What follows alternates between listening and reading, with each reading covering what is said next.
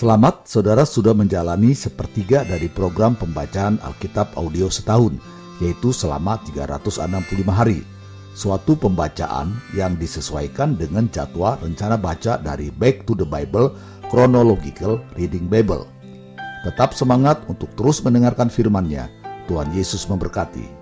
Inilah mendengarkan firman Tuhan hari ke-167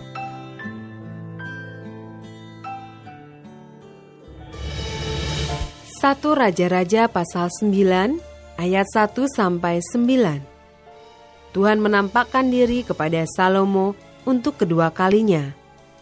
Ketika Salomo selesai mendirikan rumah Tuhan dan istana raja dan membuat segala yang diinginkannya, maka Tuhan menampakkan diri kepada Salomo untuk kedua kalinya seperti ia sudah menampakkan diri kepadanya di Gibeon.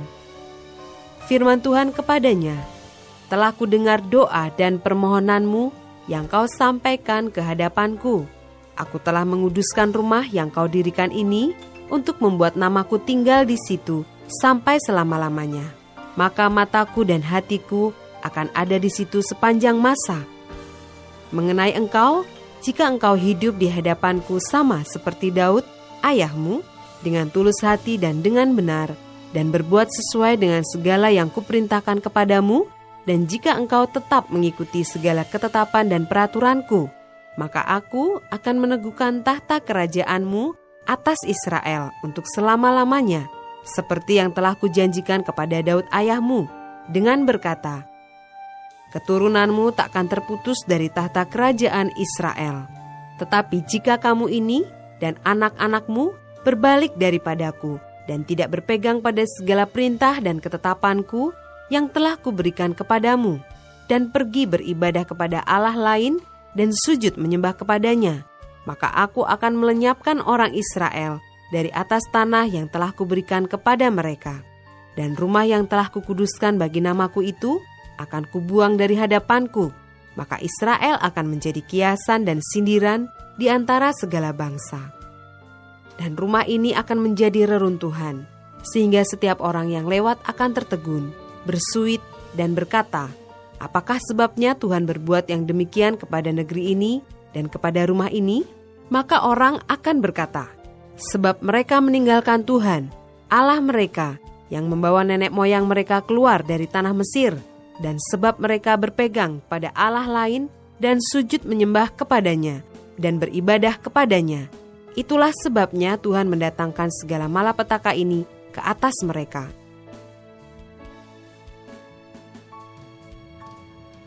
Ayat 10 sampai 28. Beberapa usaha Raja Salomo. Setelah lewat 20 tahun selesailah Salomo mendirikan kedua rumah itu, yakni rumah Tuhan dan istana raja. Oleh karena Hiram, Raja Tirus telah membantu Salomo dengan kayu aras, kayu sanobar, dan emas sebanyak yang dikehendakinya, maka pada waktu itu Raja Salomo memberikan kepada Hiram 20 kota di negeri Galilea. Tetapi ketika Hiram datang dari Tirus untuk melihat-lihat kota yang diberikan Salomo kepadanya itu, maka semuanya kurang menyenangkan hatinya. Sebab itu ia berkata, Macam apakah kota-kota yang telah kau berikan kepadaku ini, hai saudaraku? Maka orang menyebutnya tanah Kabul sampai hari ini. Adapun Hiram telah mengirim kepada raja 120 talenta emas. Beginilah hal orang-orang Rodi yang telah dikerahkan oleh Raja Salomo. Mereka dikerahkan untuk mendirikan rumah Tuhan dan istana raja dan Milo dan tembok Yerusalem dan juga untuk memperkuat Hazor, Megido, dan Geser. Sebab Firaun Raja Mesir telah maju berperang dan merebut Geser, lalu membakarnya dan membunuh orang-orang Kanaan yang diam di kota itu.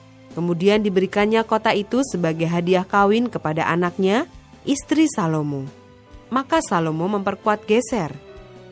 Lagi pula ada orang Rodi yang dikerahkan di Bet Horon Hilir, di Baalat, di Tamar di padang gurun yang ada di negeri Yehuda, dan di segala kota perbekalan kepunyaan Salomo, di kota-kota tempat kereta, di kota-kota tempat orang berkuda, dan di mana saja Salomo menginginkan mendirikan sesuatu di Yerusalem, atau di Gunung Libanon, atau di segenap negeri kekuasaannya. Semua orang yang masih tinggal dari orang Amori, orang Het, orang Feris, orang Hewi, dan orang Yebus yang tidak termasuk orang Israel, yakni mereka yang masih tinggal di negeri itu dari keturunan bangsa-bangsa itu, dan yang tidak dapat ditumpas oleh orang Israel, merekalah yang dikerahkan Salomo untuk menjadi budak Rodi. Demikianlah mereka sampai hari ini. Tetapi orang Israel tidak ada yang dijadikan budak oleh Salomo, melainkan mereka menjadi prajurit, pegawai, pembesar, perwira, atau panglima atas pasukan kereta dan pasukan berkuda. Inilah pemimpin-pemimpin umum yang mengepalai pekerjaan Salomo. 550 orang memerintah rakyat yang melakukan pekerjaan itu. Segera sesudah anak Firaun pindah dari kota Daud ke rumah yang telah didirikan Salomo baginya, Salomo pun mendirikan Milo. Tiga kali setahun, Salomo mempersembahkan korban-korban bakaran dan korban-korban keselamatan di atas mesbah yang didirikannya bagi Tuhan. Dan ia membakar korban api-apiannya di hadapan Tuhan. Demikianlah ia menyelesaikan rumah itu. Raja Salomo membuat juga kapal-kapal di Ezion Geber yang ada di dekat Elot, di tepi laut Teberau, di tanah Edom. Dengan kapal-kapal itu, Hiram mengirim anak buahnya, yaitu anak-anak kapal yang tahu tentang laut, menyertai anak buah Salomo. Mereka sampai ke Ofir dan dari sana mereka mengambil 420 talenta emas yang mereka bawa kepada Raja Salomo. 2 Tawarih pasal 8 ayat 1 sampai 18. Beberapa usaha Raja Salomo. Setelah lewat 20 tahun, selesailah Salomo mendirikan rumah Tuhan dan istananya sendiri. Maka Salomo memperkuat kota-kota yang diberikan Huram kepadanya dan menyuruh orang Israel menetap di sana. Lalu Salomo pergi ke Hamad Soba dan menaklukkannya. Kemudian ia memperkuat Tatmor di padang gurun dan semua kota perbekalan yang didirikannya di Hamat. Ia memperkuat juga Bet Horon Hulu dan Bet Horon Hilir menjadi kota kubu yang bertembok, berpintu gerbang dan berpalang, dan juga Baalat, dan segala kota perbekalan kepunyaan Salomo, segala kota tempat kereta, kota-kota tempat orang berkuda, dan apa saja yang Salomo ingin mendirikannya di Yerusalem, atau di Gunung Libanon, atau di segenap negeri kekuasaannya. Semua orang yang masih tinggal dari orang Het, orang Amori, orang Feris, orang Hewi, dan orang Yebus yang tidak termasuk orang Israel, yakni keturunan bangsa-bangsa yang masih tinggal di negeri itu dan yang tidak dibinasakan oleh orang Israel, merekalah yang dikerahkan Salomo untuk menjadi orang Rodi. Demikianlah mereka sampai hari ini. Tetapi orang Israel tidak ada yang dijadikan budak oleh Salomo untuk pekerjaannya, melainkan mereka menjadi prajurit atau perwira pasukan berkuda, atau panglima atas pasukan kereta dan pasukan berkuda. Dan inilah pemimpin-pemimpin umum Raja Salomo, 250 orang yang memerintah rakyat.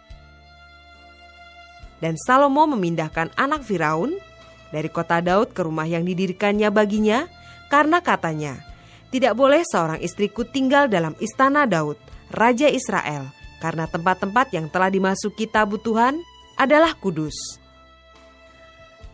Lalu Salomo mempersembahkan korban-korban bakaran bagi Tuhan di atas mesbah Tuhan yang didirikannya di depan balai bait suci, sesuai dengan apa yang menurut perintah Musa, ditetapkan sebagai korban untuk setiap hari, yakni pada hari-hari sabat, pada bulan-bulan baru, dan tiga kali setahun pada hari-hari raya, pada hari raya roti tidak beragi, pada hari raya tujuh minggu, dan pada hari raya pondok daun. Dan menurut peraturan Daud ayahnya, ia menetapkan rombongan para imam dalam tugas jabatan mereka, dan orang-orang Lewi dalam tugas menyanyikan puji-pujian dan menyelenggarakan ibadah di hadapan para imam. Setiap hari, menurut yang ditetapkan untuk hari itu, dan juga penunggu-penunggu pintu gerbang dalam rombongan mereka untuk setiap pintu gerbang, karena demikianlah perintah Daud abdi Allah. Mereka tidak menyimpang dari perintah raja mengenai para imam dan orang-orang Lewi dalam perkara apa pun, juga mengenai perbendaharaan, maka terlaksanalah segala pekerjaan Salomo. Dari hari dasar rumah Tuhan diletakkan sampai kepada hari rumah itu selesai. Dengan demikian selesailah sudah rumah Tuhan. Kemudian Salomo pergi ke Ezion Geber dan ke Elot yang letaknya di tepi laut di tanah Edom dengan perantaraan anak buahnya. Hura mengirim kapal-kapal kepadanya dan anak buahnya yang tahu tentang laut. Bersama-sama anak buah Salomo, mereka sampai ke Ofir dan dari sana mereka mengambil 450 talenta emas yang mereka bawa kepada Raja Salomo. Tetap semangat, teruskanlah mendengarkan firman Tuhan. Sampai jumpa esok hari.